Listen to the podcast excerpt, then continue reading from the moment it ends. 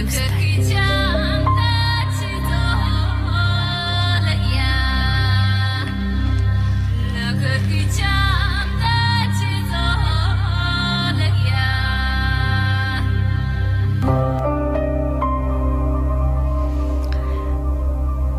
Vítajte, milí poslucháči.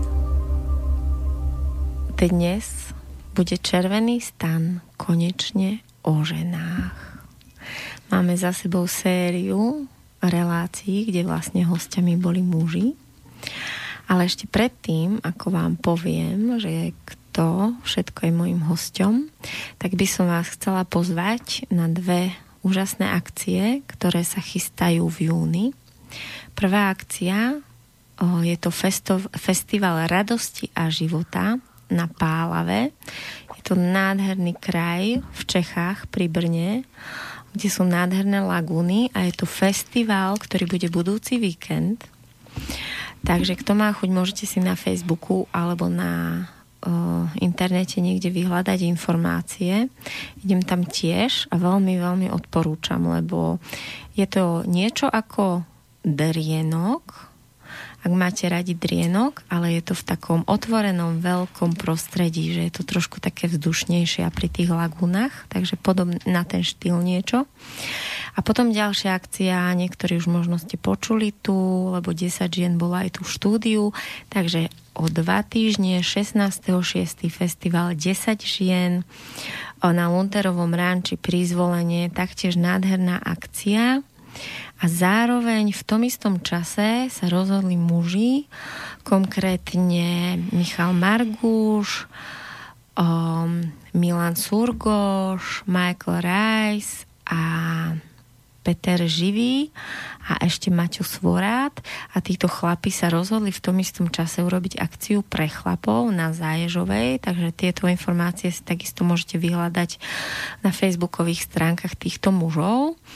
A muži aj ženy z týchto dvoch akcií sa stretnú večer po 6:00 na Lunterovom ránči spolu. Takže toľko to odo mňa v rámci pozvaní na jún. A teraz sa môžeme vrátiť sem do prítomnosti. Takže mojím hosťom dnes je skutočne krásna, očarujúca žena pre mňa, veľmi blízka duša.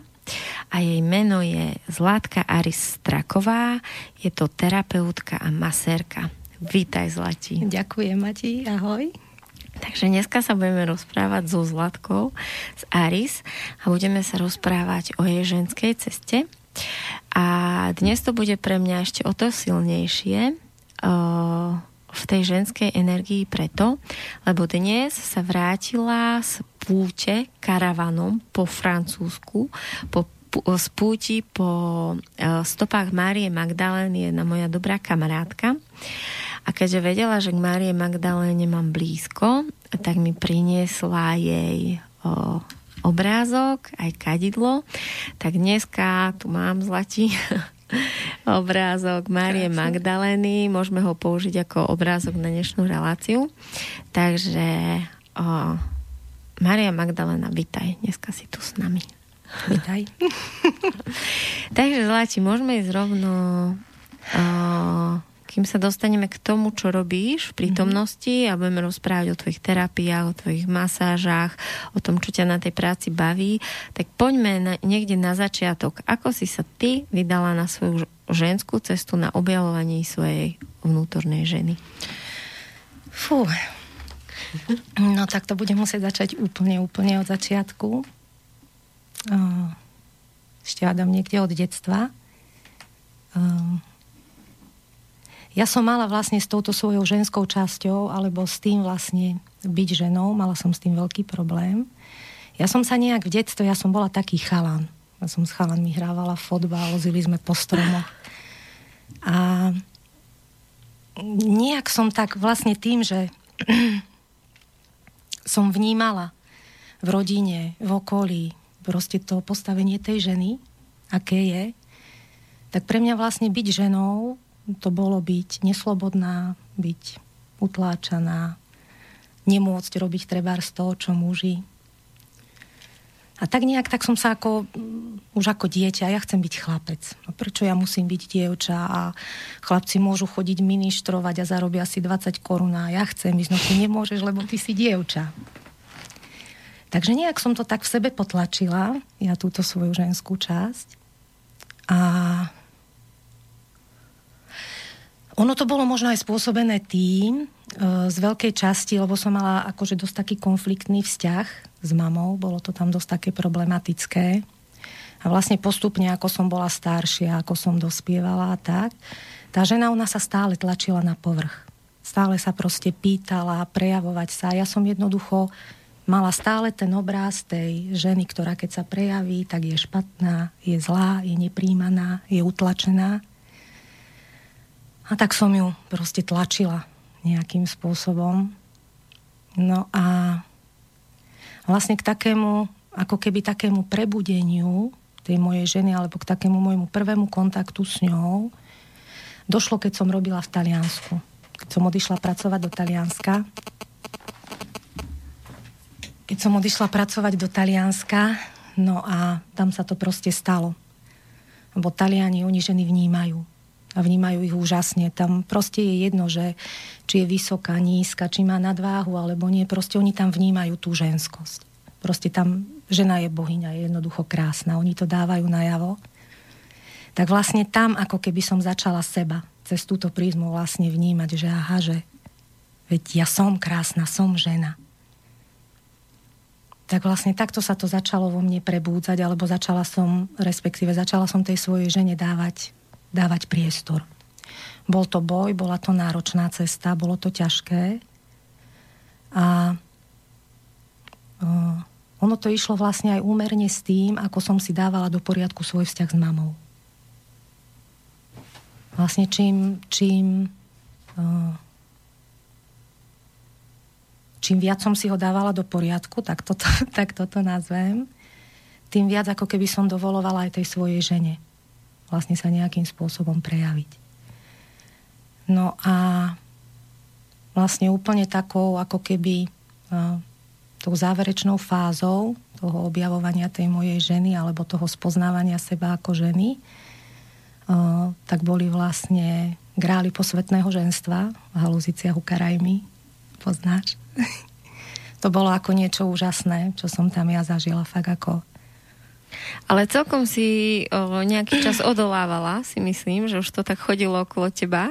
A potom zrazu prišlo rozhodnutie, že idem tam. Tak. Mm-hmm. Ale ja to tak mám všeobecne, že mne, keď sa niečo dostane do pozornosti, ja nemám hneď ako takú tú dôveru, alebo to nadšenie, že wow, že idem. Ja som taká, ako potrebujem si to nechať tak nejak prejsť cez seba. A vlastne potom to rozhodnutie, to sa jednoducho udeje. Vo mne to tak pracuje nejaký čas a potom sa to proste udeje. Že áno, teraz to tak cítim, idem. Takže som absolvovala vlastne grály posvetného ženstva, sexualitu posvetnú v Halúziciach u Karajmi. No a to bolo niečo úžasné, niečo fantastické. Fakt akože môcť samu seba spoznať v tejto polohe a dovoliť si jednoducho sa prejaviť v tomto, pustiť to zo seba von, to bol zázrak pre mňa, to bolo úžasné. Som veľmi vďačná, veľmi rada za to, že som niečo také absolvovala, že takí ľudia, ako je Karajmi, že existujú a že práve tu u nás, že človek nemusí cestovať, ja neviem, kade po svete do zahraničia, aby sa k niečomu takému dostal a že je to fakt doma, že za rohom. No a vlastne potom úplne takoutou korunkou toho všetkého ako čerešničkou na torte, tak vlastne bolo meno duše, ktoré som takisto absolvovala. To som už vnímala fakt iba ako vlastne korunu na hlavu tej kráľovnej, ktorá sa zrodila. A to meno je Aris. Mhm. A o čo v sebe to meno skrýva? Alebo čo ti prinieslo? Toto meno, čo mi Karajmi vlastne priniesla, to moje meno,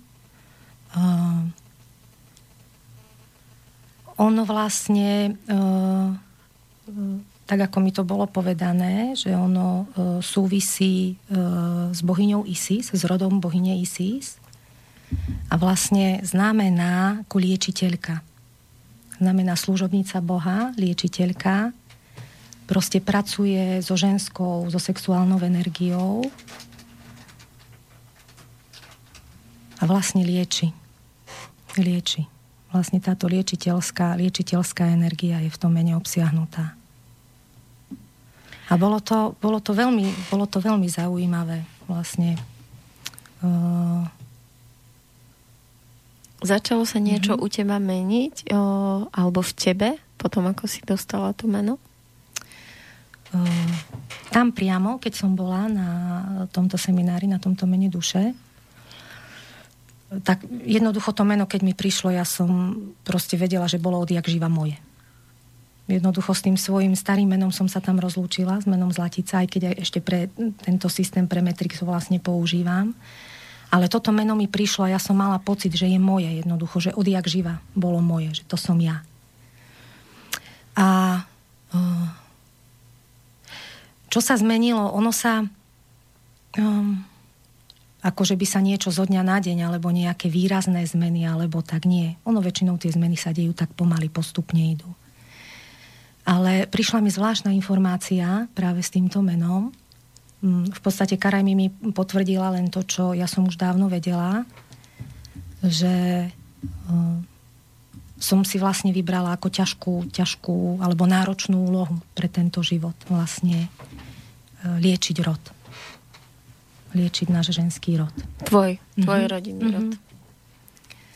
A stala sa tiež ešte taká zvláštna vec tam.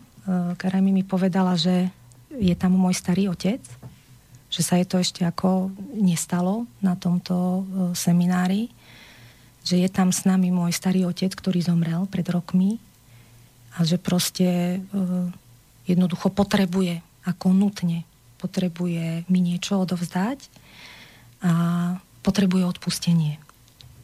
Tak ja som potom, bola som potom už na boku, už keď som vyšla vlastne aj z tej geometrie, bola som na boku.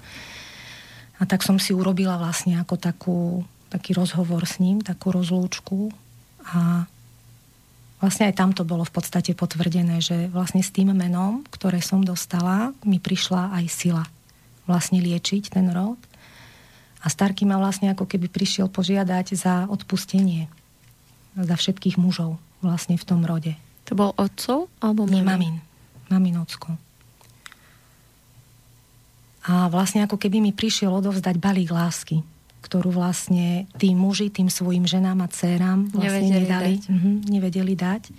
A vlastne teraz to dal mne, lebo s tým menom ja som už dostala vlastne aj tú silu. Takže vlastne môžem to už používať a toto som skutočne ako cítila na sebe a vlastne to v podstate to robím to roky, robím to celý život, len tu sa mi potvrdilo to, čo som vlastne vedela svojím spôsobom. Takže pracujem na tom liečení našej ženskej línie. A zároveň liečiš aj ľudí, sa dá povedať, lebo robíš terapie, robíš masáže. Takže ako si sa dostala k tejto práci? Ja napríklad o tebe neviem, či si robila niečo niekedy ešte aj iné predtým v živote. A potom, ako sa zmenila kvalita tvojich napríklad terapia, masáží potom, ako si to svoje ženstvo prebudila a zároveň aj prišlo to meno? Ja som predtým keď nejdem rozprávať úplne od maturity, ale 12 rokov, predtým ako som vlastne sa presťahovala sem do Bystrice, tu žijem 5. rok, tak som pracovala v Taliansku. Naučila som sa robiť čašníčku, takže tam som pracovala v hoteloch. A proste dostala som sa do takého štádia, že som sa začala zamýšľať, že či chcem do dôchodku roznášať taniere niekde. Ako fajn, bola to pekná práca, lebo bola to vlastne práca ľuďmi. Som tam bola v neustálom kontakte s ľuďmi, ako s tými klientami, bolo to fajn. No a ako som medzi sezónami bývala doma, tak som chodila na masáže. Našla som si masérku, moju Andrejku, to už možno viac ako 10 rokov, ako k nej chodím. A vlastne u nej som dostala najlepšiu masáž, akú som kedy mala. A tak sme sa tak dali, tak si vravím, že tak toto by ma ako bavilo. Niečo takéto, že robiť. Že viem si predstaviť, že niečo takéto, že robiť. do budúcna. A tak sme sa rozprávali, som sa aj pýtala, kde si robila kurzy a tak. Tak mi poradila a tak som si našla školu Remas v Piešťanoch. A vlastne od 2008 roku tam som si začala robiť kurzy postupne. No a jednoducho ma to chytilo. Proste ja som veľmi kontaktná, som veľmi hmatová, ako rada sa dotýkam, ako cez ten dotyk veľa informácií ku mne ako prúdi od ľudí a proste mi to jednoducho mi to sadlo. Robím to rada, masáže a fakt akože mám rada ten kontakt takýto s tým človekom. Že skutočne tam si môžem na tom tele, na tom chrbte, tam si môžem veľmi veľa o tom človeku prečítať. Keď sa ho dotýkam, keď masírujem. A vlastne v podstate masáž je tiež terapia, je to jemná terapia, lebo trebárs nie každý je na to stavaný, aby išiel hneď na regresku, čo je skutočne, čo je terapia, ktorá ide na dreň, veľmi ako hlboká. Takže začínajú, napríklad častokrát chodia klienti, ktorí prídu najprv na masáž, že absolvujú niekoľko masáží a že potom prídu na regres. Že jednak si ma očeknú ako človeka alebo trebár sa im aj pospúšťajú, pomaličky nejaké veci sa pouvoľňujú pri tých masážach a potom už sa akože cítia pevný v tom, že dobre, môžem teraz absolvovať aj niečo hlbšie. No tak toto by bolo k tým masážam. No a k regreske, k tej som sa vlastne dostala tak, že to bolo tiež v tom 2008 roku, to bol taký prelomový rok ako v mojom živote. Tam sa veľa rozhodnutí som tam robila takých, ktoré mali ďaleko siahli dosah potom vlastne ako na moju budúcnosť. Takže dá sa povedať, že 10 rokov oslavujeme teraz touto reláciou. Tak, ja. Áno. Ja. To som si ani neuvedomila. Môže byť, no. A tam som vtedy riešila samozrejme mamu, také veľmi, veľmi také ako ťažké veci. A dovtedy som to vždycky nejakým spôsobom si spracovávala sama. Ale proste dostala som sa do bodu, keď som vedela, že sama sa už nepohnem, som potrebovala pomoc zvonku. A cez jedného kamaráta som sa dostala k Patrikovi Balintovi, že akože dobrý terapeut, regresný a tak som sa k Patrikovi objednala na terapiu. Asi všetci takto mňa absolvovali. Áno, ja. No, viem. No a vlastne po tej prvej terapii ja som bola očarená. Ako mne to neskutočne pomohlo. To ako úľavu obrovskú som cítila a to bolo, ja som sa hneď pýtala, že či to učí, či je možné sa to niekde naučiť. Mňa to jednoducho chytilo, ja som to mne to prišlo ako zázrak. Už len to, že Pane Bože, takto mi to pomohlo. Že môžeš vypustiť zrazu tú paru po tých rokoch. Zrazu z toho batohu, čo som mala taký ponakladaný na tom chrbte, to ubudlo z neho. Ja som vrajím, toto je možné. Viem, že ja to tiež chcem sa to naučiť, chcem to vedieť, chcem môcť pomôcť takýmto spôsobom. No ale to ešte trvalo pár rokov, ešte 3 roky to trvalo, lebo som ešte v tom čase chodila do Talianska stále. Boli tam, síce mohla som v podstate odísť už v tom 2008, ale boli tam ešte rôzne strachy existenčné, nevedela som sa ešte rozhodnúť. Áno, nie, a čo, nedôverovala som ešte tak tomu. No a potom vlastne v 2011 som sa rozhodla, že idem do výcviku k Patrikovi a my sme boli taká ako špeciálna skupina, my sme to aj pomerne rýchlo, za rok a pol sme mali urobený celý výcvik, sme boli fakt akože špeciálni v tomto. No a vlastne začala som to robiť tak, keď som bola doma medzi sezónami, že nejaká kamoška alebo tak. A potom v 2012 som sa vlastne rozhodla, že už končím s tým Talianskom a že vlastne chcem tu si začať budovať ten svoj život a s tým vlastne, čo mám v rukách, s tým, čo viem. Viem, že som dobrá v masážach, že to robím dobre.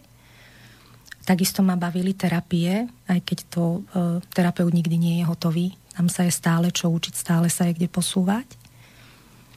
No a vlastne potom padlo rozhodnutie presťahovať sa sem do Banskej Bystrice, lebo z Hriňovej, odkiaľ pochádzam, tam by som asi veľkú dieru do sveta s týmto neurobila. Ako nevnímala som to tak, že by ma to tam aj uživilo, alebo že by nejak ľudia za tým chodili, tak som sa presťahovala sem.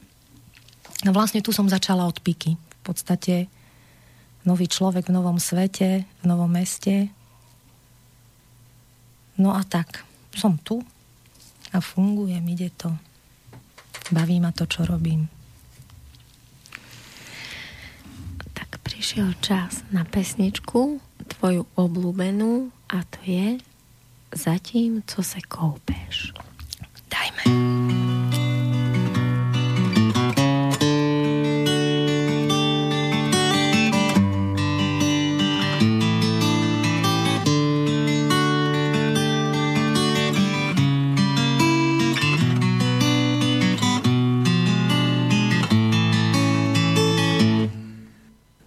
Zatím, co se koupeš, umýváš si záda, na největší loupež ve mně se střádá. Tak jako se dáváš vodě, vezmu si tě já, zloděj, už v tom vážně plavu. Za stěnou Zuma kartu, piju druhou kávu a kouřím třetí Spartu. A za velmi tenkou stěnou slyším, jak se mydlíš pěnou. Nechej vodu vodou, jen ať si klidně teče. Chápej, že touha je touha a čas se pomalu vleče. Cigareta hasne, kála stydne, krev se pění, Bylo by to krásné, kdyby srdce bylo klidné, ale ono není. Zatím, co se koupeš, umýváš si záda, svět se se mnou houpe, všechno mi z rukou padá. A až budeš stát na prahu, všechny peníze dal bych za odvahu. Nechej vodu vodou, jen ať si klidně teče. Chápej, že touha je touha a čas se pomalu vleče.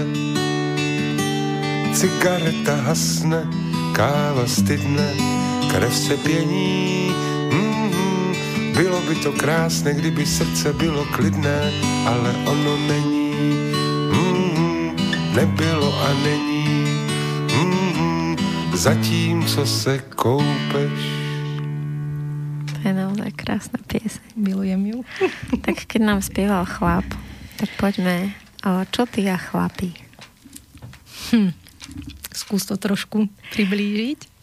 Tak iba toľko viem o tebe, že je to téma v tvojom živote a že si prešla rôznymi štádiami toho tých pohľadov na tých mužov, keďže o tebe viem, že istý čas ťa vychovával otec, takže vlastne tá téma mužov je u teba silná. No, ako ja si myslím, že ja mám k mužom veľmi ako kladný vzťah. Vždy som mala spustu kamarátov. Ešte keď som bola mladšia, už vlastne tým, že som od malička behala s chalanmi a tak, potom už keď som bola staršia, tak rôzne partičky a tak. Stále som bola vlastne ako obklopená mužmi, chalanmi. A ako ja mám mužov rada, páčia sa mi. Ako mám vzťahy za sebou, nie krátke, rôzne, no. Momentálne som bez partnera a ako posledné roky to bolo s tými partnerstvami také, že bolo, nebolo. Spracovávala som si rôzne veci, čo sa mužov týka. Ako aj tým, že v rodine to nebolo jednoduché. Že som tam vlastne mala alebo vnímala, videla to, čo tam bolo. Takže aj ten môj, ako by som to povedala, ako taký možno užší vzťah k mužom, čo viem, že ako k partnerom. Musela som si ako nejakým spôsobom budovať. Nebol problém ich mať za kamarátov alebo za bratov, ale už ako... Presne to aj mňa napadlo, že vlastne keď si hovorila, že aj ako ťa poznám, že vlastne pre teba nebolo problém mať ich rada ako bratov a tých kamarátov, ale keďže s tým otcom to bolo ťažšie, tak presne tá rovina, kedy by sa ten vzťah mal preklopiť do intimity, tak vlastne prichádzala akoby tá nedôvera a to je asi to, na čom si ty pracovala. A chcem sa spýtať, že či si sa s tým stretla aj ako terapeut u svojich klientov, že si vlastne spracovali tému. Určite. Určite áno. Hodne klientov chodí práve s týmito ako vzťahovými problémami. Či muži, že majú problémy so ženami, alebo ženy vlastne s mužmi. Takže častokrát aj ja sa v tom nájdem, alebo sa vidím, aha, tak týmto som si už prešla, alebo ten klient príde s niečím, čo aj mne otvorí možno nejakú moju tému, na ktorej potom pracujem. Ináč presne, ono je to zaujímavé, že vlastne tí klienti rastú cez každé stretnutie s terapeutom a presne mám pocit, že my terapeuti rastieme cez každého klienta. Áno, ono je to vždy vzájomné.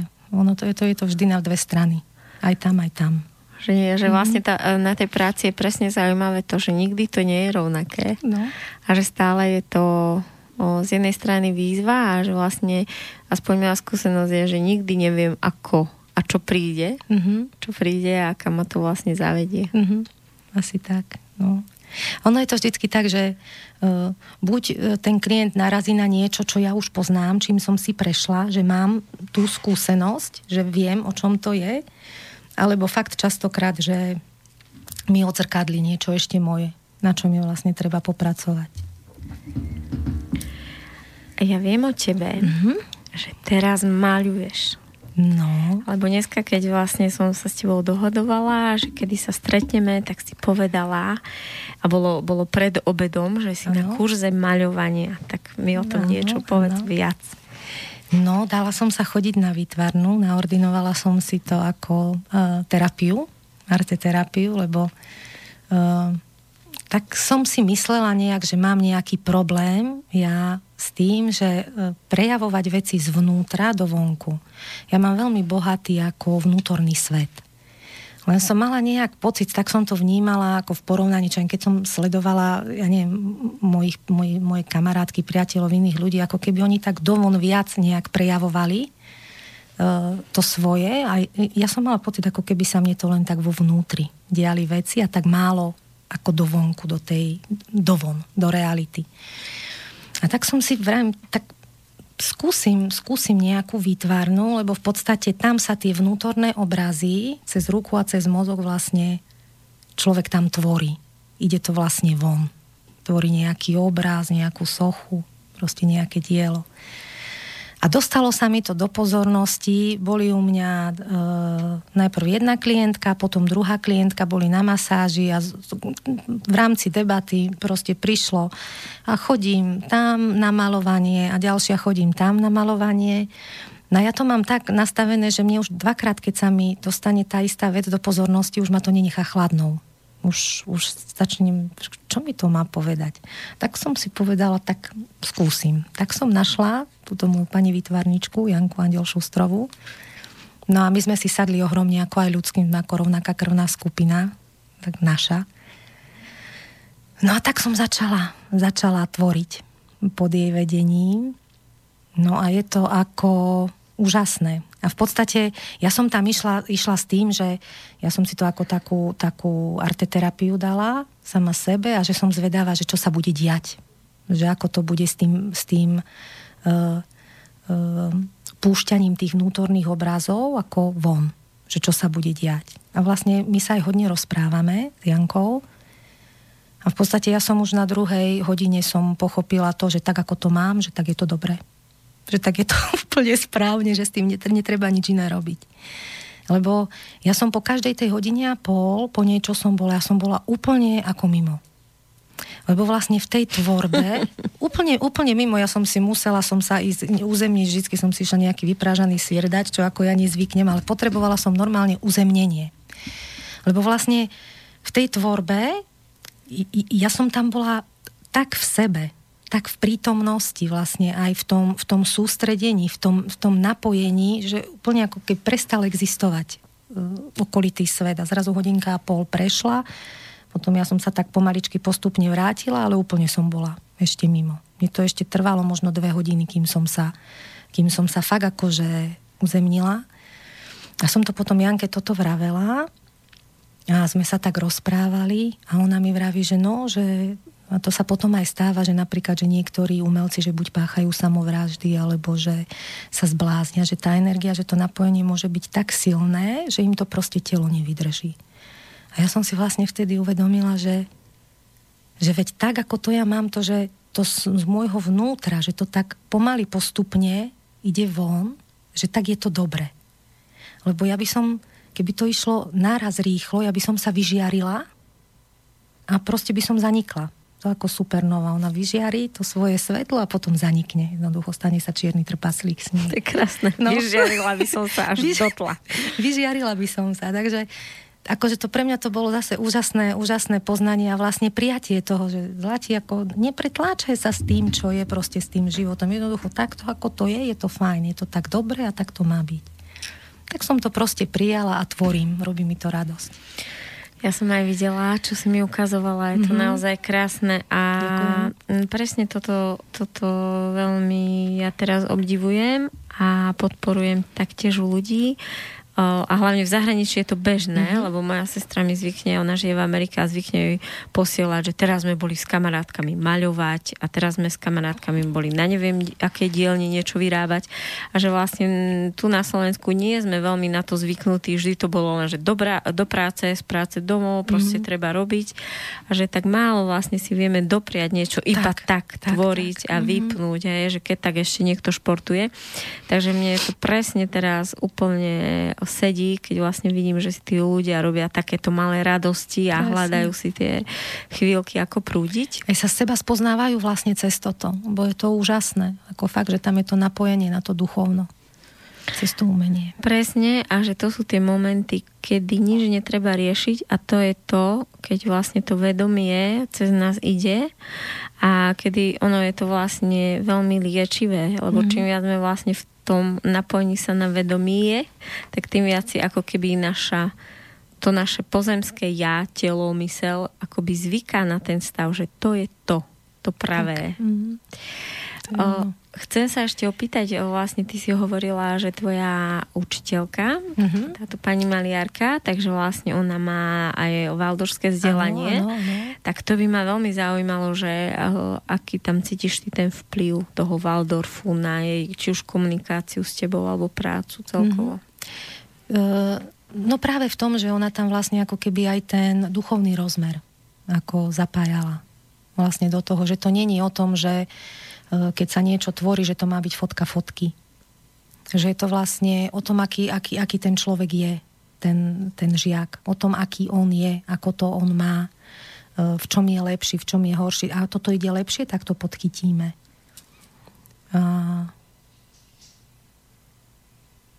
Asi tak. Akože veľa sa ako aj rozpráva. Ona má presne taký ako systém, ktorý mne vyhovuje niekedy, akože sa zakecáme a ja ako keby som tak mimovoľne popri tej debate, že robila, a to sú vždycky tie najlepšie ťahy.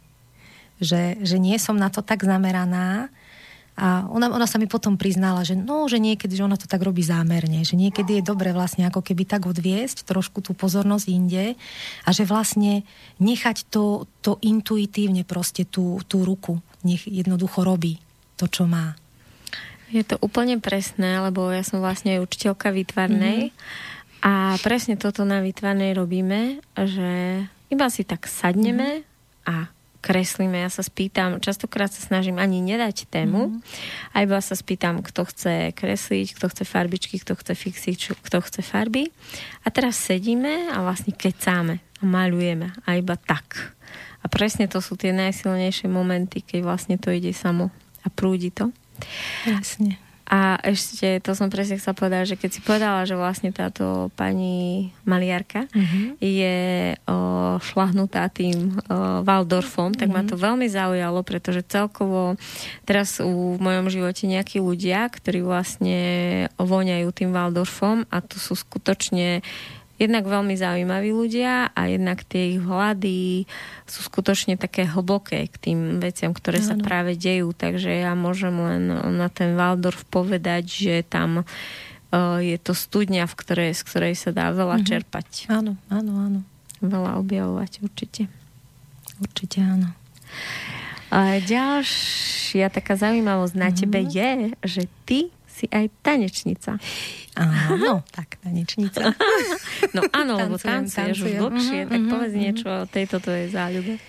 No, tak vlastne ja, keď som sa presťahovala sem do Bystrice, tak ja som si splnila sen, začala som chodiť na salsu.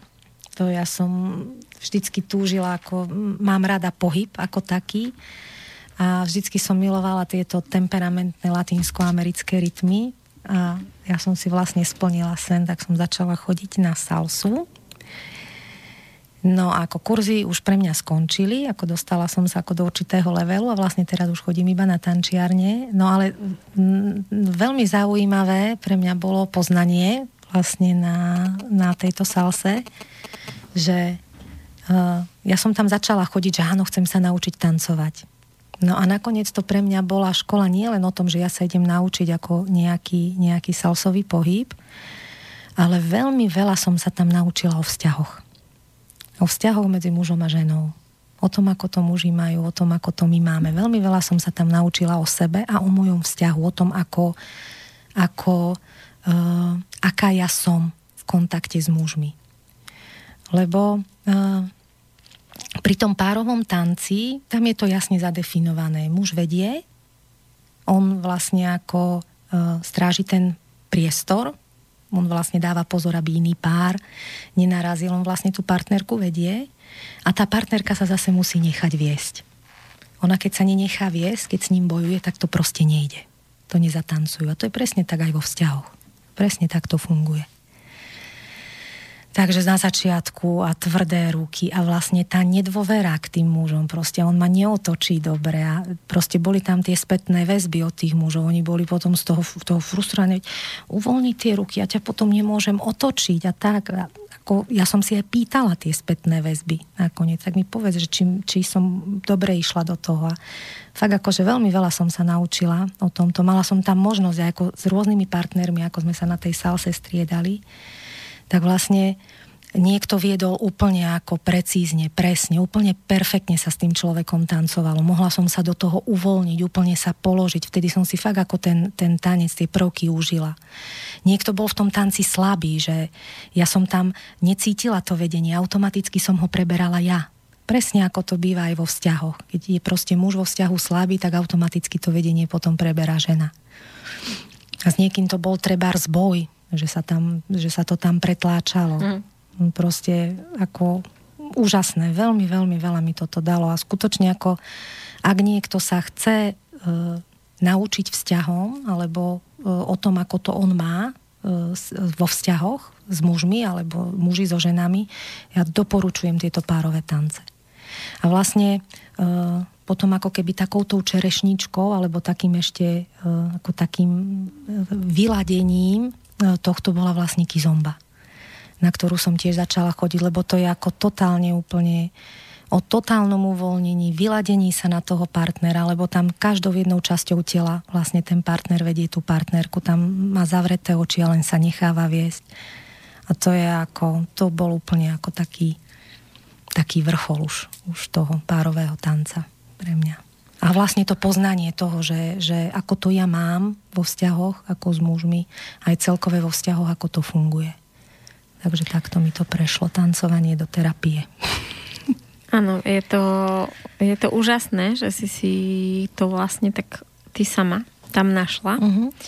Bo vlastne náš spoločný kamarát Milan Surgoš tak vlastne teraz cez víkend robil akciu pri maďarských hraniciach, pri Moldave a vlastne bola to víkendovka tanečná, to sú vlastne tance podľa Andreja Karimova, ktoré on doniesol a presne tam bolo to, o čom si ty hovorila, hej, že vlastne vždy tam tancujú tam vyslovene, že manželské páry, takže vlastne tá ženská neustála nespokojnosť a s tým, že vlastne to pustiť a tam sa ešte o to viac vlastne to trénuje, ako dať dôveru tomu mužovi.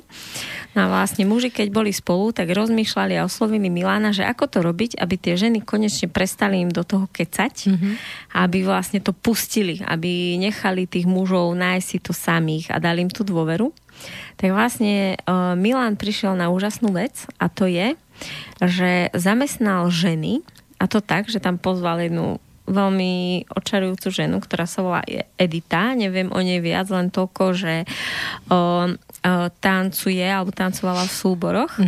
A vlastne ona priniesla také pokriky. Vlastne také ľudové, že vlastne keď ženy hrabali na tých kopcoch, tak si kričali z kopca na kopec. No a tak sme si vlastne skúšali tie pokriky, že... neviem čo, budze chlop, keď neviem čo, tak neviem čo, hej. A že neviem si teraz spomínam na ten pokrik, ale počas tanca ona predkričávala a my sme akože ženy to po nej opakovali. A tým pádom sa dosiahlo to, že ženy zrazu boli konečne tá ich kapacita, hej, lebo my ženy vieme naraz robiť 100 vecí, muž len jednu. Áno. Tak konečne vlastne naša myseľ bola zaujatá tým, že treba strážiť, že kedy treba vydávať tieto pokriky. A úplne sme museli tým pádom pustiť a tí muži nás zrazu museli viesť. Až my sme zabudali, že teraz treba vykročiť a úplne sa vlastne tá konštalácia zmenila. Áno. A konečne mohli si muži robiť svoje a my sme už nemali na to kapacitu ich strážiť. Super. Takže vlastne to takto pekne Milanko vyriešil. Dajú sa nájsť spôsoby. No mne napríklad pomáhalo pri tej salse, keď sme čujeme ešte po hodine, že išla ďalšia hodina, ako ďalší stupeň a my sme ešte niekedy zostávali ako s niektorými kamarátmi, že sme si tam ešte ako stancovávali prvky. Ako vždy sme si dávali spätné väzby. Mne veľmi pomohlo, keď čujem, že som bola tvrdá, alebo tak mi povedal ten partner, zatvor si oči. A vlastne, ja keď som si zatvorila oči, ja som sa uvoľnila. Proste to išlo. Fakt, že to bolo už iba o tom, že tam ako dôverovať. To bolo fajn. You and me were meant to be walking free in harmony. One fine day we'll fly away. Don't you know that Rome wasn't built in a day? Hey, hey, hey.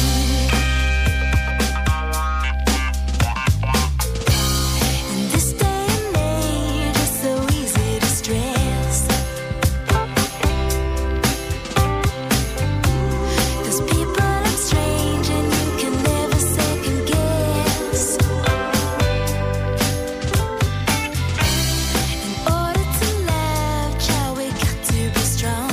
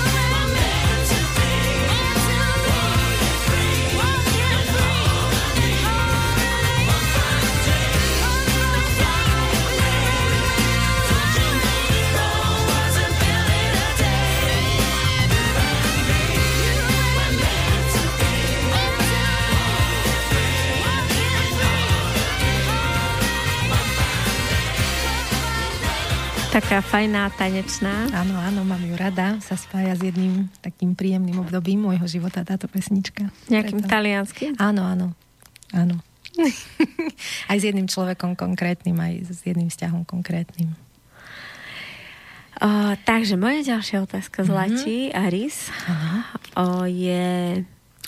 poznám o nejakých tvojich témach, ktoré môžeš zverejniť, ktorými žiješ, lebo hlavne my terapeutky sme zvyknuté, že keď vlastne niečo príde, nejaká ťažkosť, ktorá nás vlastne akoby emočne spútava, alebo proste jednoducho nám bere tú pozornosť a tú silu, tak jednoducho my proste ideme a buď vyhľadáme nejakú koho, alebo my sami a snažíme sa tie témy spracovať, aby sa to vyčistilo, aby to ako keby odišlo.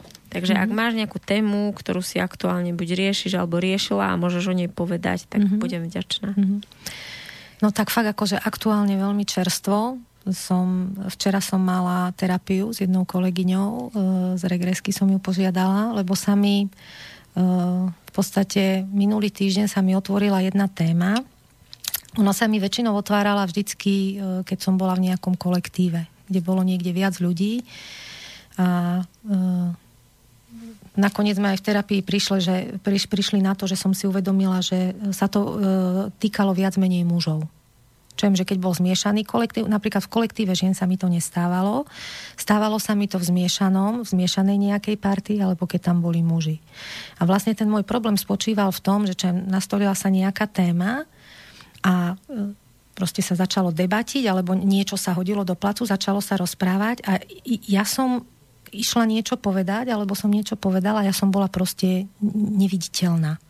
Proste poviem príklad, stáli sme niekde štyria a dve baby, dvaja chalani, nejaká téma a teraz nakoniec tam zrazu iba oni traja debatili. Ja som 5-krát za sebou, zopakovala tú istú vetu a jednoducho ja som bola nepočuteľná. Ma nepočuli, nevideli. A stávalo sa mi to už dávnejšie, ale nejak som tomu nevenovala. Tak tak mi to zostalo také, že fajn, čo toto. No a vlastne minulý týždeň sa mi to zase otvorilo a veľmi intenzívne, ale až tak, že vravím, tak s týmto musím niečo robiť. Tak som požiadala túto kolegyňu. Tak sme to včera spracovávali v terapii a bolo to veľmi, veľmi zaujímavé, lebo sme sa vlastne v tej terapii spracovávali len jednu jedinú udalosť z detstva, kde som sa vlastne dostala do 1. triedy na základnej. Ešte sme mali učiteľa. A ako decká sme cez prestávku, a už aj zazvonilo, bolo po prestávke, tak sme ja som behala ešte s nejakými 2 chalanmi po triede, proste každé to dieťa si robilo niečo svoje a ja som bola vždycky plná života,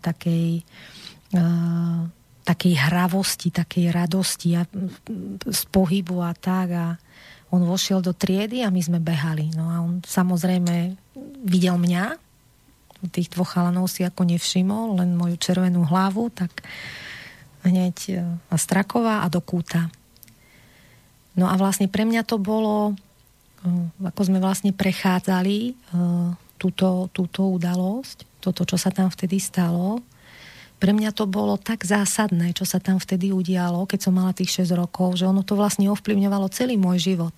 Ako keď som sa takto ocitla v nejakých skupinách ľudí, kde som sa mala nejakým spôsobom prejaviť.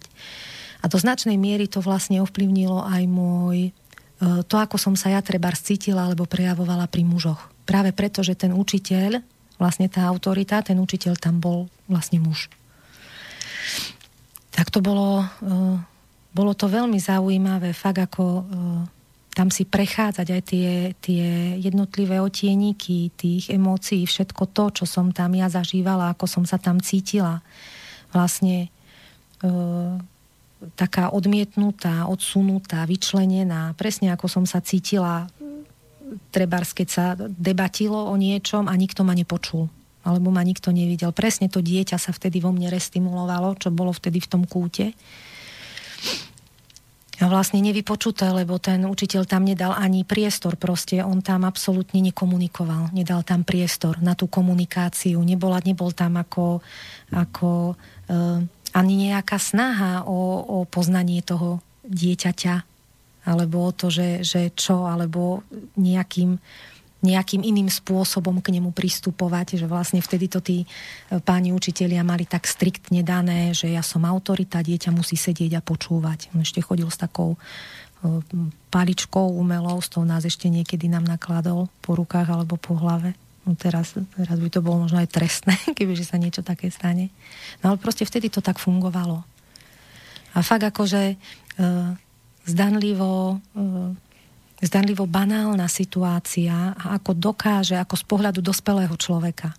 Ale z pohľadu toho dieťaťa to proste to bolo zlomové a mne to skutočne ako na to v určitých aspektoch života ma to ovplyvňovalo vlastne až doteraz. A stáva sa mi toto napríklad aj v terapiách, že mi chodia klienti a že spracovávame takéto udalosti. Presne ako z pohľadu dospelého človeka, keď sa na to teraz človek pozrie tými očami dospelého človeka, čo sa stalo v detstve, veď to bola taká somarina.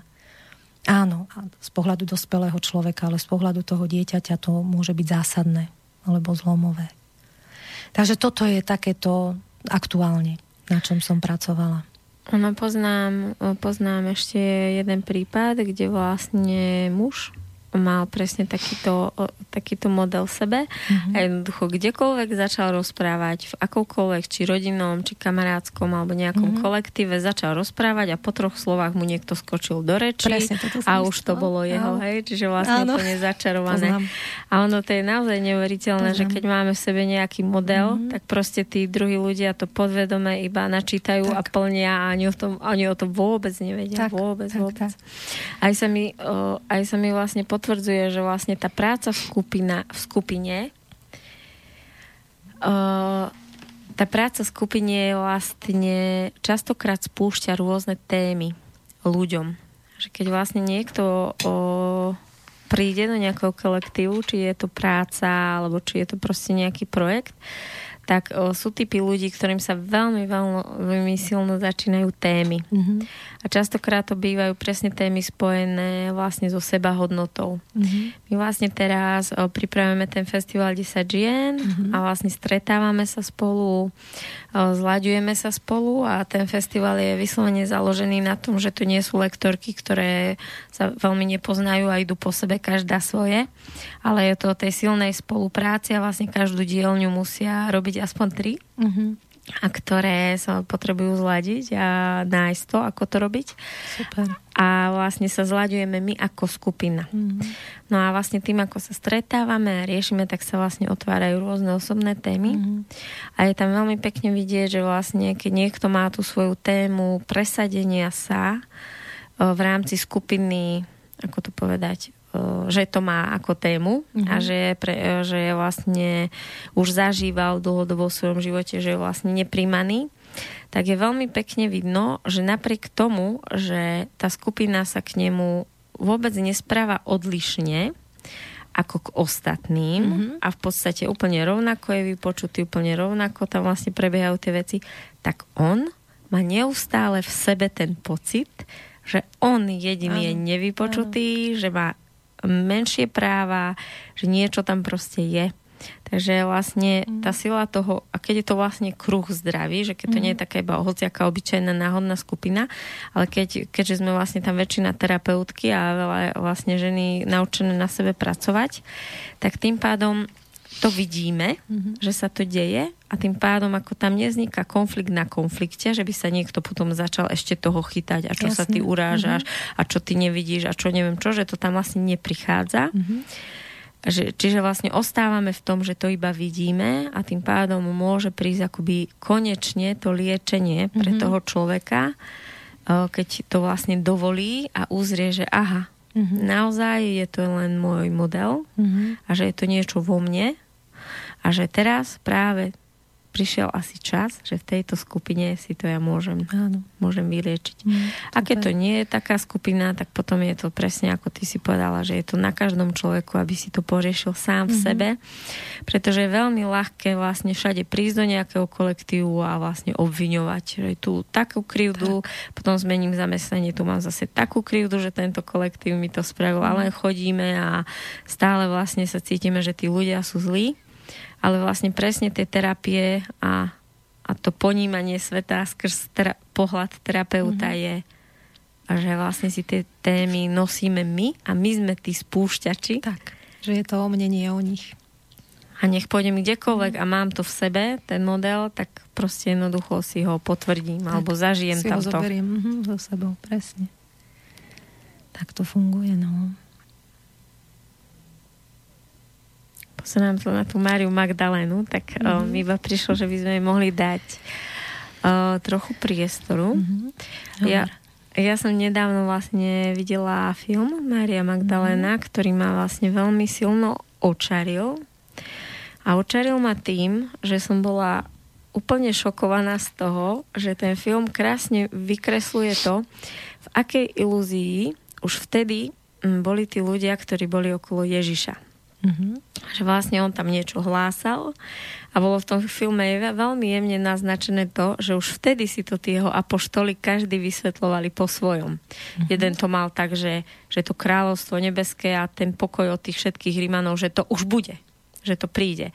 Ďalší si myslel, že to príde takým a takým spôsobom.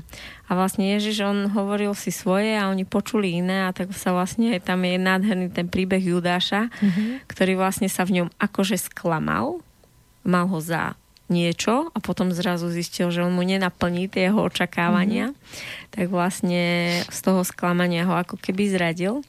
A toto je veľmi silná téma, ktorá sa vlastne ako keby týka nás všetkých, že vlastne častokrát si ľudí idealizujeme a niečo si idealizujeme a potom na nich, na tých ľudí máme očakávania, že by niečo nejak mali. A potom, keď zrazu zistíme, že naše ilúzie nenaplnia, tak ich potom tak ľahko zatratíme. Stáva sa, no. A nie len o ľuďoch si vytvárame ilúzie, ale proste o živote, o svete, o čomkoľvek. Nejaké. O tomto sme sa vlastne bavili pred reláciou. Tak povedz o tom viac, ako ty prežívaš tie chvíle, keď niekde si a už si myslíš, že už to je to a potom zrazu príde niečo. Že keď už si myslím, že už je vymalované, že už je poriadené, že už som na poriadku.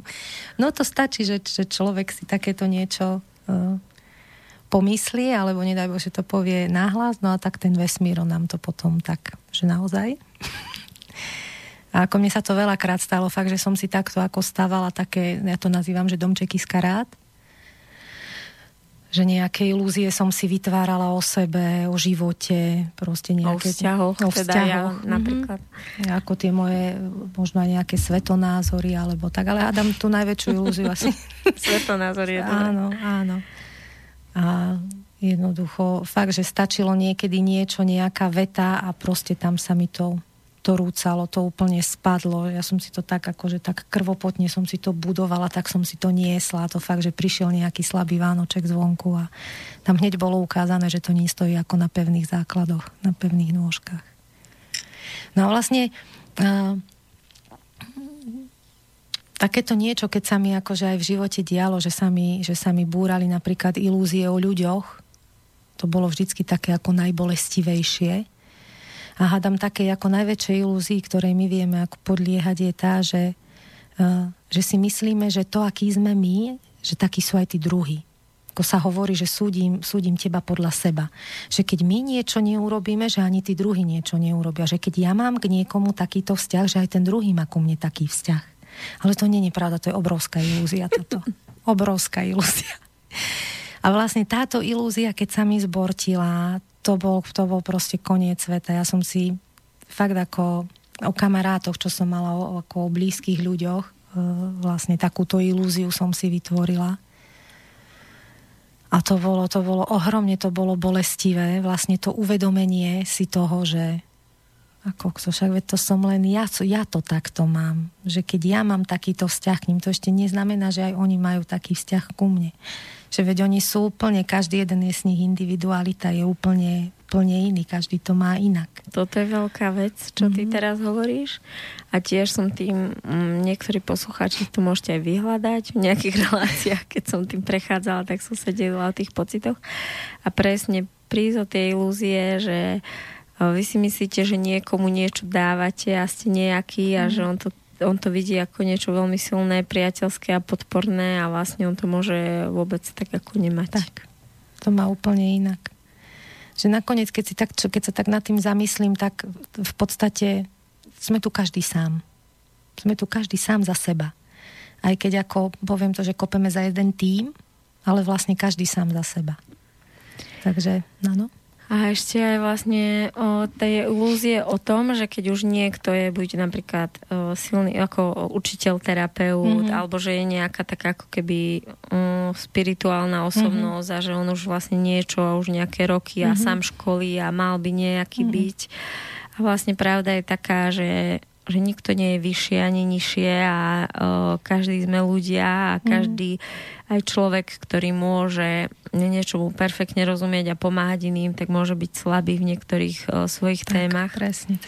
A to je tiež také veľmi ťažké, keď si niekoho ako keby robíme si z neho svätého a dávame si ho na nejaký piedestál, že to je ten obraz toho božstva na zemi a potom zrazu zistíme, že je vlastne tiež človek. Tak je rieši potom svoje veci ako každý iný. Presne tak si ho nedáme, že zarovno zo sebou, ale ho dávame, že dole, že úplne ho tak zakopávame. Tak.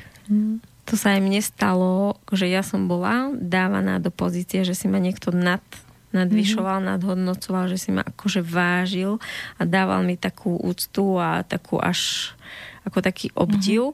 A ja som len tak s takými veľkými očami, že ako čo príde, že akože toto správanie je nejaké také zvláštne.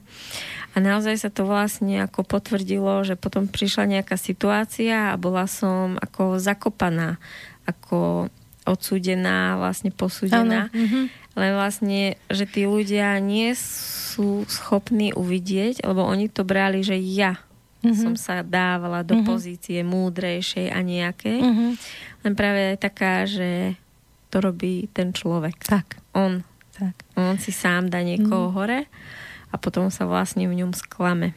No lebo už ako náhle si niekoho postavíme hore, už tam máme nejaké očakávania. A už keď sú očakávania za očakávaniami, väčšinou príde sklamanie. A ono je to veľmi zaťažujúce, keď si nás niekto postaví na nejaký piedestál, lebo vlastne ten človek ako keby vyžadoval, aby sme my naplňali nejaké jeho očakávania. A to je ohromne zaťažujúce. A takisto aj my, keď to robíme, keď si niekoho postavíme niekde hore, tak takisto zaťažujeme, lebo tiež my máme nejaké očakávania a tiež, keď nie sú naplnené, je tam ako nejaké sklamanie. Áno. Vždycky príde. Že vlastne až ako keby od tých ľudí prišlo, že keď som niečo urobila podľa seba, tak to bolo brané, že som ich zradila. Lebo som neurobila niečo, čo si oni o mne mysleli a ani som nevedela, že si to myslia. Takže s týmito piedestálmi je to také, že po tejto skúsenosti, keď vidím, že niekto ku mne príliš milý, príliš slušný, príliš až uslužný a príliš ma tak ako keby glorifikuje, tak si dávam veľký pozor na to, lebo už ako, že kedy vlastne príde to, že on zistí, že ja som len človek. Ale ináč tomu sa nedá ísť veľmi oproti, lebo čo mu povieš? No a ja mám chyby, jemu je to jedno. No tedy. Ja napríklad, mne je takéto niečo, keď sa mi ako deje, že toto vnímam, že si ma už niekto ako, že ku mne vzhliada. A idealizuje. Hej, že ku mne vzhliada, keď to zachytím, že sa to deje, tak ja tak ako keby inštinktívne ukážem nejakú svoju slabosť. Alebo proste niečo urobím úplne ako naopak. Alebo niečo ľudské. Čo viem, že to úplne ako zbortí. Proste nejakú tú predstavu toho človeka o mne. Lebo ja osobne to cítim ako záťaž, ako na seba. Keď si ma niekto, ako ty hovoríš, že glorifikuje, alebo niekam stavia hore a aj tá veta, vlastne. Prečo? Aj tá veta, že a ja som si myslel, že ty už si niekde, ale ty nie si niekde, ty si ešte podo mnou. A vlastne celkovo tento pohľad na to, že niekto niekde už je, pícha, znamená, že vlastne verí ako keby v hierarchiu ľudí a tým pádom sám sa vidí niekde v tej hierarchii a tým pádom vždy sú nejakí ľudia, ktorí sú pod ním a nad nich sa povyšuje a potom sú vždy nad ním, ktorým zhliada. Takže vlastne ako veľmi dôležité si je uvedomiť, že my nikde na žiadnu vyššiu úroveň, žiadny človek proste jednoducho nie je vyššie a nie je nikto nižšie. Mne sa veľmi páčilo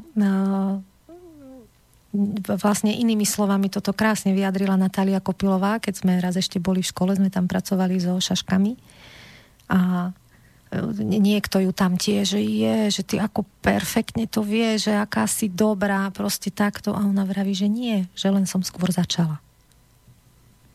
To je všetko. Len skôr začala trénovať. Ty môžeš byť takisto dobrý, keď budeš trénovať. Presne tak. Ono tí ľudia, ktorí sú vlastne lektori a ktorí vlastne niečo vedú, tak presne sa to deje, že častokrát tomuto musia čeliť, že si ich ľudia niekde postavia. Prišiel nám mail.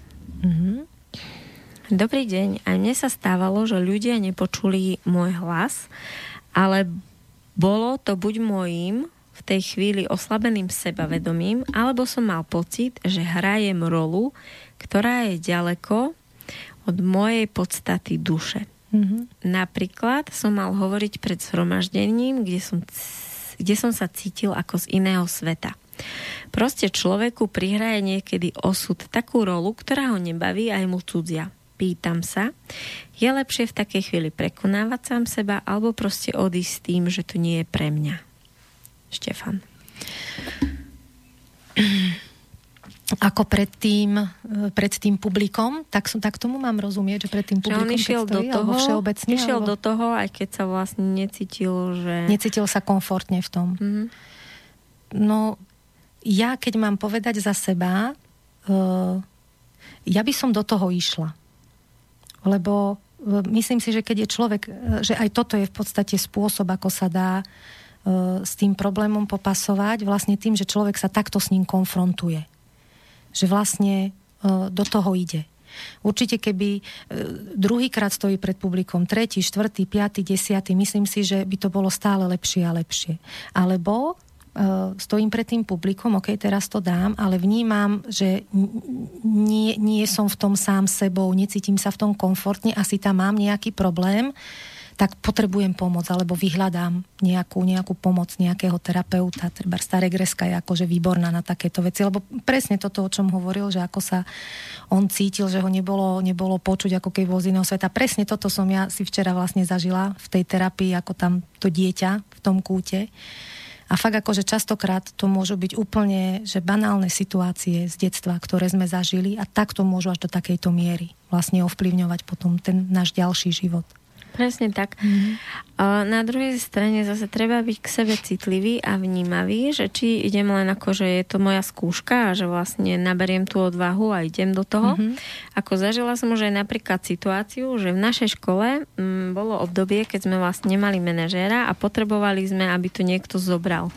A vlastne zobrala to jedna z báb, jedna z učiteľiek, ktorá k tomu vôbec nemala vzťah a ani akoby tie predispozície osobnostné, že ona je skutočne dobrá, ale v úplne v iných veciach, ale nie vlastne vo vedení ľudí.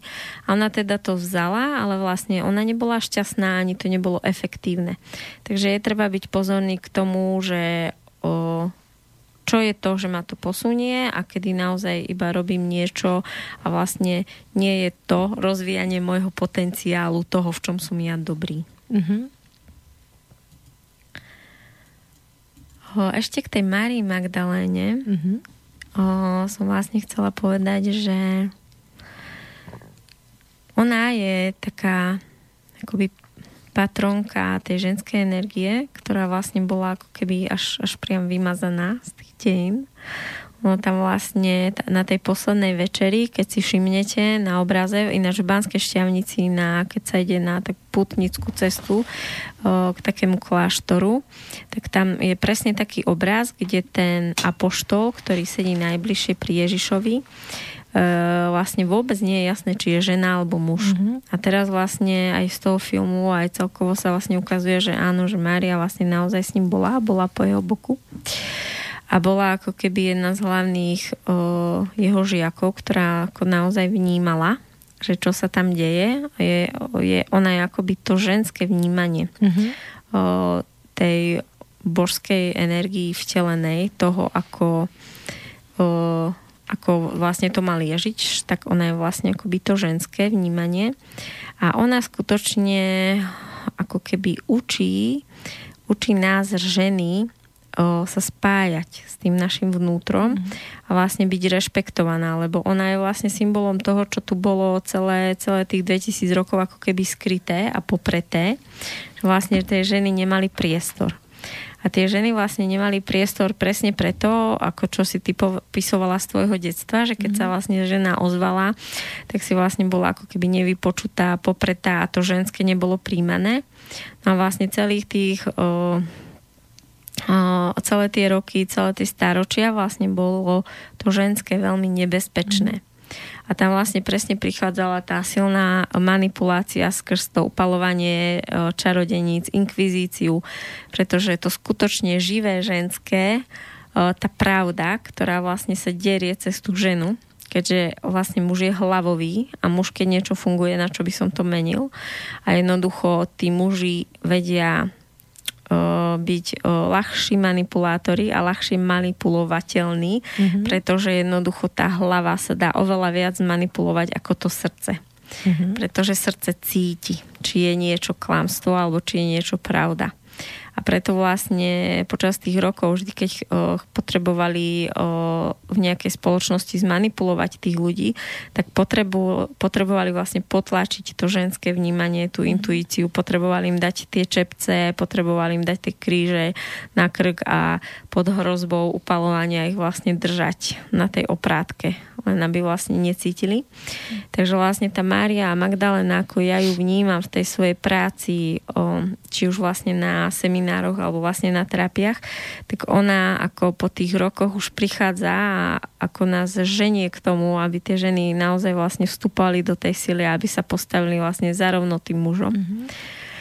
A ono na chvíľu, ako keby sa to zdalo, že tie ženy až preskočili tých mužov. Neviem, ak si všimla, že bolo sama bohyňa, sama ženy sa vlastne rozvíjali a zrazu muži začali byť ako keby, zrazu začalo byť taká éra bola, že tí muži sú slabí, že vlastne nevedia držať tú ženu. Keď tá žena konečne ako prežiarila, vytriskla, dovolila si mať pocity, dovolila si hodiť tú handru od riadov a idem tancovať napríklad, hej.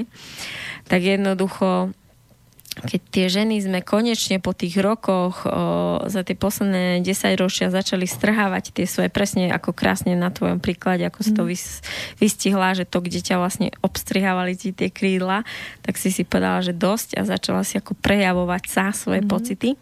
Tak toto sa ako keby masovo dialo a deje, že tie ženy vlastne idú do sily a zrazu sa stalo presne to, čoho sa vlastne celé tie roky tí muži báli, že zrazu začalo byť vidno, že akí sú oni malí, ako sa vlastne boja, ako vlastne nevedia prísť k tej sile. A toto obdobie naozaj chvíľu bolo to veľmi silné, niektoré ženy proste sa rozchádzali s mužmi, tlačili ich kadejak do rôznych seminárov, proste naozaj to bolo také, ja som to vnímala na seminároch, nevyrovnané. Ale to bolo len dočasné obdobie a teraz naozaj posledné roky už prichádza ten muž do tej sily, lebo konečne tí muži sa prestali báť ženskej sily a dovolili tým ženám, aby ich inšpirovali. Začali tým ženám dôverovať a začali naozaj ako už aj muži objavovať už nie tú moc z pozície, že ja som muž silnejší, ale začali vlastne objavovať tú svoju skutočnú mužskú silu, o ktorú je možné aj sa oprieť.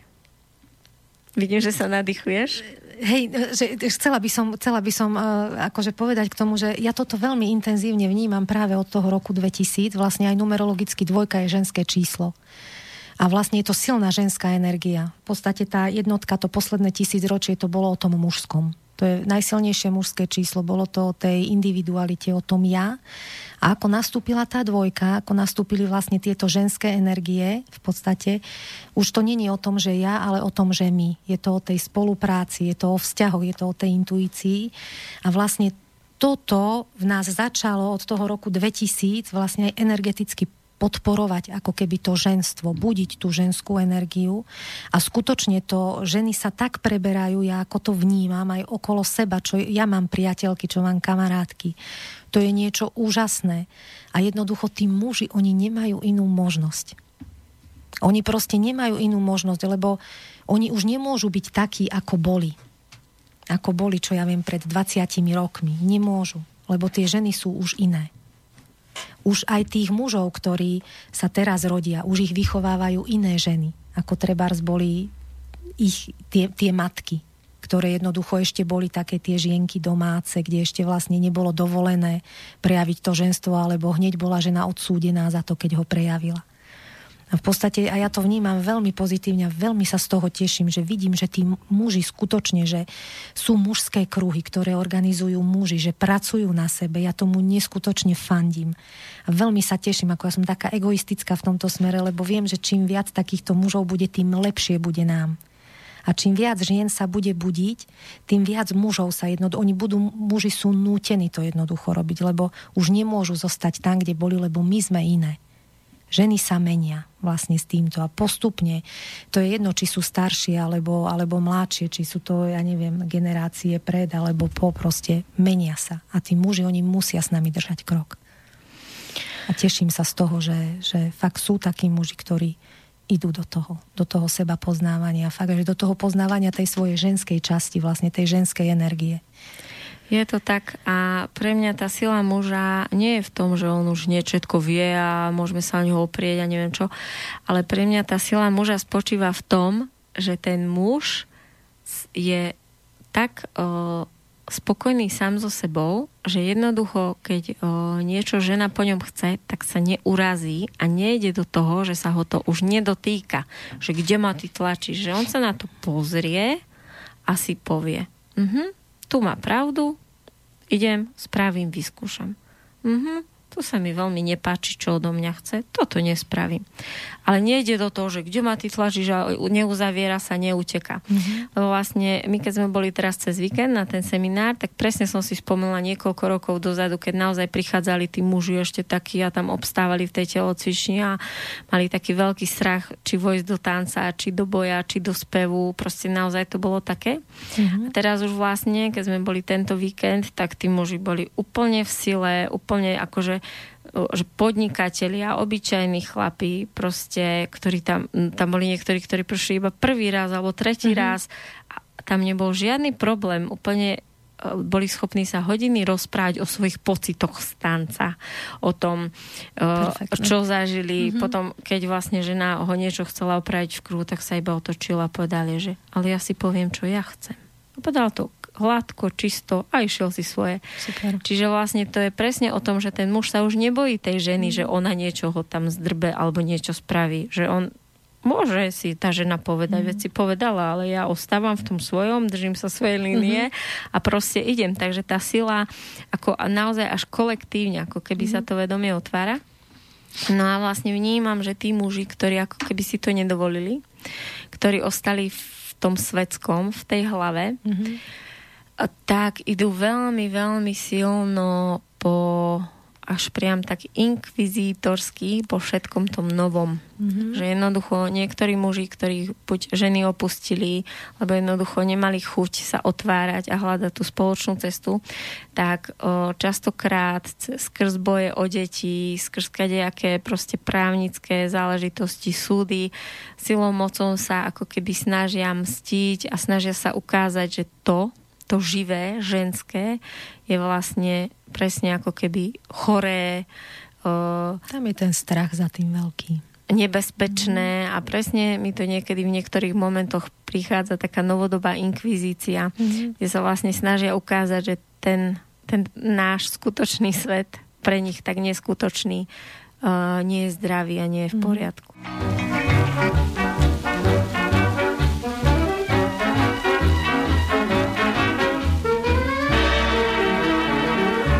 Jen pro ten dnešní den stojí za to žít, jen klid svůj tichý mít, víc po ničem netoužit. Jen pro ten dnešní den snad pro úsměv vám se život změní v sen, ten den, když štěstí potkáváš. Nesmíš se ptát, co bylo včera, bude zítra zas, jen dnešek uchopit a pochopit, že nejkrásnější den je dnešní den, jen pro ten dnešní den stojí za to žít. Jen klid svůj tichý mít a víc po ničem netoužit.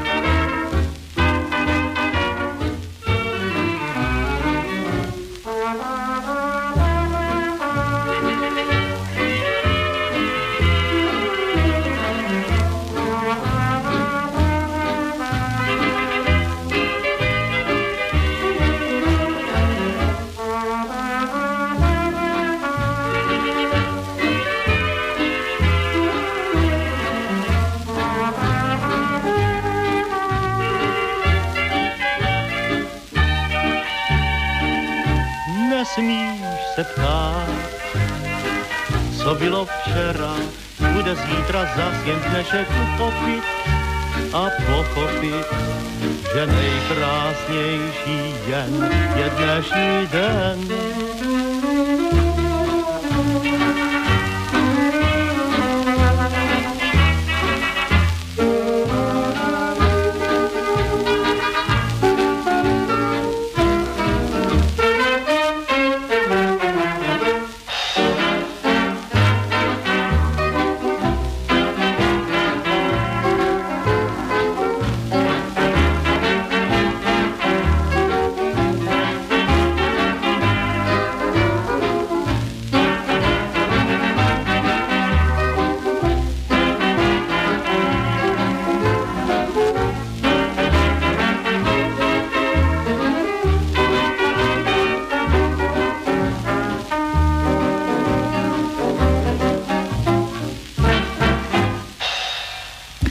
Tak Zlati, ja ti ďakujem za túto pesničku na záver. Milujem ju. Aj tento film, Kristián, doporučujem. Ešte nevidel. Starý čierno-bielý český film. Je super ten film. Ja ho tiež mám rada. A táto pieseň absolútne vystihuje to. Ten návod na prežitie v dnešnej dobe. Proste žiť. Proste žiť tu a teraz. Žiť dnes. Pretože tým, že čo sa vlastne deje teraz na planéte, skrz tie zmeny a skrz to, že tí ľudia, čo začali na sebe robiť, tak majú také skúšky, že to je kopecka. To vlastne ľudia, ktorí, to ja a ľudia v mojom okolí, ako majú veľmi silné a dokonca ľudia, s ktorými pracujem akoby pravidelne, terapeuticky, tak to je, že jedno vyriešia, nadýchnú sa, užijú si krásny týždeň a príde ďalšia šupa a ešte väčšia. No, ja akože, čo som si na sebe uvedomila, že mne vždycky najväčší problém robí to, že nepríjmam to, čo je. Nepríjmam proste to, čo je, že sa ako keby som sa pretláčala s tým životom. Vlastne chcem to meniť, chcem to mať inak, má to byť tak alebo tak. Ako určite ten tlak aj spoločenský, aj celkové tlak systému, ako je veľký. Človek, akože je to niekedy ťažké, že vedieť sa zorientovať, ale tak ako pre mňa, aspoň ja sa tak ako snažím, ako taký návod je, že skutočne žiť. Žiť to, čo je. A ten návod, on vlastne naozaj funguje, lebo aj ako nás učí môj bývalý host, milý Karel Pilk, ktorý mi zbúral posledné zvyšky mojich ilúzií, tak jednoducho to, čo je tu, tak je vlastne vždy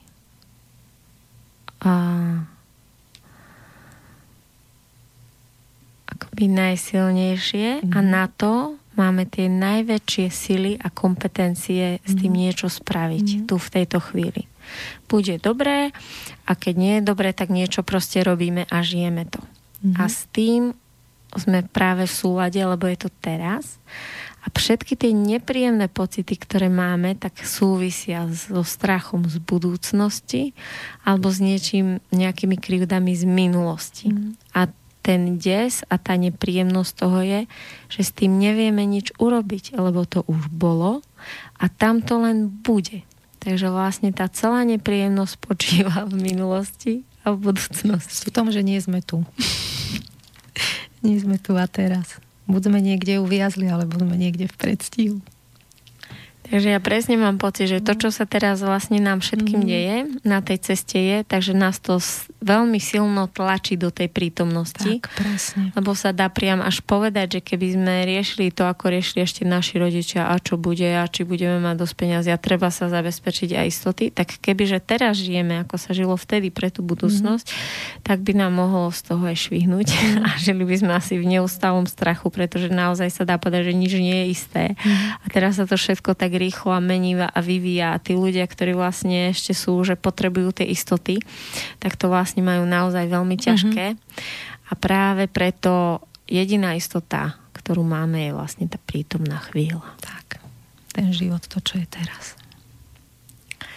Tak Zlati, ja ti ďakujem. Ďakujem za pozvanie, Mati. Bola to krásna hodina a pol a ja verím, že opäť raz na budúce. Rada. Milí poslucháči, prajem vám ešte krásnu stredu. Užite si ju, ako keby štvrtok ani nemal prísť. Táto relácia vznikla za podpory dobrovoľných príspevkov našich poslucháčov. I ty sa k nim môžeš pridať. Viac informácií nájdeš na www.slobodnyvysielac.sk. Ďakujeme.